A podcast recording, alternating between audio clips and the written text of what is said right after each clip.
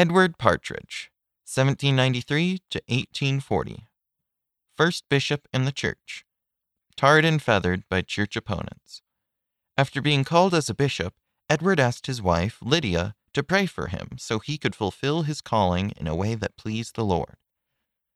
After Edward's death, the Lord told Joseph Smith that he had received Edward unto myself because of his diligence. Doctrine and Covenants, section 124, verse 19. Read by Asher Hawkins.